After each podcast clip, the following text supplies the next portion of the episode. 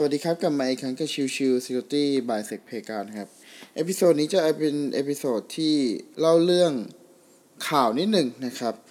คือมันมีข่าวที่น่าสนใจแล้วมันดูแบบน่าตื่นเต้นดีก็เลยหยิบมาเล่าให้ฟังนะครับ เป็นข่าวที่ว่าตัวของ FBI เองนะครับ ก็ได้ประกาศจับกุมแฮกเกอร์ชาวรัสเซียนะครับ ซึ่งก็มีแผนจะพยายามติดสินบนของทางพนักงานเทสลาเพื่อจะติดตั้งตัว ransomware นะครับ ข่าวนี้ผมเอามาจากทาง ZDNet แล้วก็ทาง Briefing Computer แล้วก็เพจของทาง ICQ นะครับ มีหลายช่องทางนะครับที่เอามาผสมกับข่าวนี้กัน ก็เดี๋ยวมาฟังกันดูนะครับ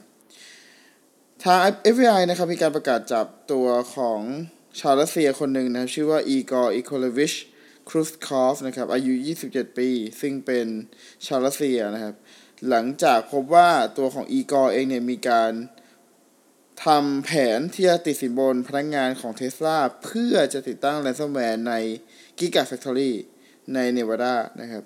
คือในตัวของทางเท s l a เองเขาจะมีการสร้างโรงงานใหญ่ๆ ขนาดใหญ่มากนะครับ ใหญ่แบบใหญ่โคตรๆ คือใช้สำหรับในการสร้างรถเท s l a ในหลายๆที่ในหลายๆประเทศนะครับ ซึ่งที่หนึ่งก็คือที่ของเนวาดานะครับ โดยอีกอร์เนี่ยจะพยายามที่จะติดสินบนพนักงงานคนหนึ่งของทางเทสลานะครับจำนวนทั้งสิ้น 1 ล้านดอลลาร์สหรัฐหรือก็คือประมาณ 32 ล้านบาทไทยนะครับ เพื่อให้ติดตั้งตัว ransomware ผ่านตัวของ USB กับระบบภายในตัวของโรงงาน Giga Factory คือโดยปกติครับตัวโรงงานอย่าง Giga Factory เนี่ยการเข้าถึงเนี่ยเป็นไปที่ยากลำบากมากนะครับการเข้าถึงพวกเซิร์ฟเวอร์หรือว่าการเข้าถึงระบบภายในเนี่ยจำเป็นจะต้องเป็น physical เป็นหลัก ดังนั้นเนี่ยเขาก็จำเป็นที่จะต้องพยายามหลอกพนักงาน หรือพยายามจ้างพนักงานให้ติดตั้งตัว ransomware ตัวนี้ให้นะครับซึ่งถ้าถูกติดตั้งไปก็จะเป็นเหมือนกับ backdoor ให้กับ attacker สามารถเข้าถึงตัวระบบภายในแล้วก็ทำการ encrypt ไฟล์ข้างในได้นั่นเองนะครับ ตัวของ ransomware หรือก็คือตัว malware ที่ตัวของอีกอใช้นะครับ ถูกนำมาวิเคราะห์ พบว่ามีความพยายามเข้าถึงไฟล์ในระบบ ซึ่งคาดว่าอีกอน่ะน่าจะใช้เพื่อต่อรองกับเทสลาเพื่อทำการเรียกค่าถ่ายอีกทีหนึ่งนะครับจากการสืบสวนของ FBI นะครับพบว่าวิธีที่อีกอใช้ในการนัดพบ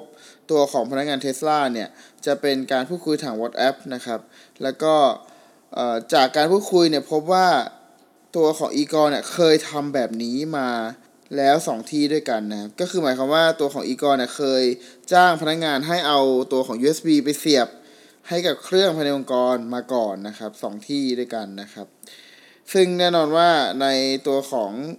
โครงการก่อนหน้านี้เนี่ยก็มีการถูกค่าเสียหายจำนวนมากเช่นกันนะครับ ซึ่งก็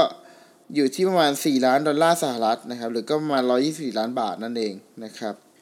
อีกอยังเล่าอีกว่าตัวของเขาเองนะครับ เขาจะใช้แผนในการหลบเลี่ยง แล้วก็พยายามจะแนบเนียนที่สุด โดยใช้วิธีว่าเป็นการโจมตี DDoS ไปยังเครื่องเป้าหมายเพื่อจะให้เหมือนกับดูมีอิสเดนที่เป็นการโจมตีจากภายนอก แต่ว่าจริงๆ แล้วมีการโจมตีด้วยภายในด้วยนะครับโดยตัวของตัวอีกอเองเนี่ย ก็มีการซักซ้อมแล้วก็พูดคุยกับทางพนักงานของเทสลานะครับ ว่าการติดตั้งจะเป็นในช่วงเดียวกับตอนที่โจมตี DDoS พอดีอะไรประมาณนั้นนะครับ ประเด็นสำคัญคือตัวของพนักงานของทางเทสลาเองเนี่ยเขาไม่ได้เล่นด้วย เขาไม่ได้เอา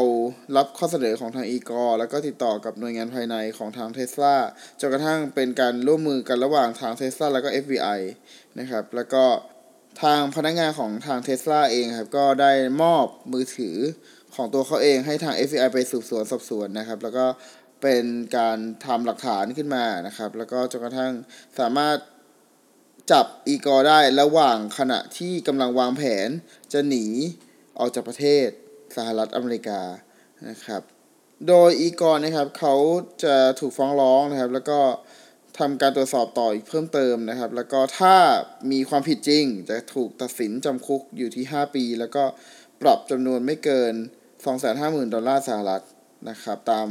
กฎหมายของทางสหรัฐนะครับ คือข่าวนี้ที่หยิบมาเล่านะครับ เพราะว่ามันดูน่าสนใจแล้วก็มันดูแบบเฮ้ยมันเหมือนหนังสายลับเลยมันเหมือนกับความพยายามของตัวของ Egor หรือว่าทีมของ Egor เองก็ตามนะที่จะพยายามเรียกค่าไถ่องค์กรทั้งหลายแหล่นะครับ แต่ว่าอันนี้เนี่ยไปเล่นกับองค์กรขนาดใหญ่ เรียกได้ว่าหนึ่งในองค์กรขนาดใหญ่ที่สุดในโลกตอนนี้เลยก็คือเทสลานั่นเองนะครับ ซึ่งแน่นอนว่าถ้าสมมติเทสลาโดนโจมตีโดย ransomware ขึ้นมาเนี่ยโหคงเป็นข่าวใหญ่มากๆแน่ๆนะครับ โอเค episode นี้ฝากไว้เท่านี้นะครับ ขอบคุณทุกท่านที่เข้ามาติดตามแล้วพบกันใหม่สำหรับวันนี้ลากันไปก่อน สวัสดีครับ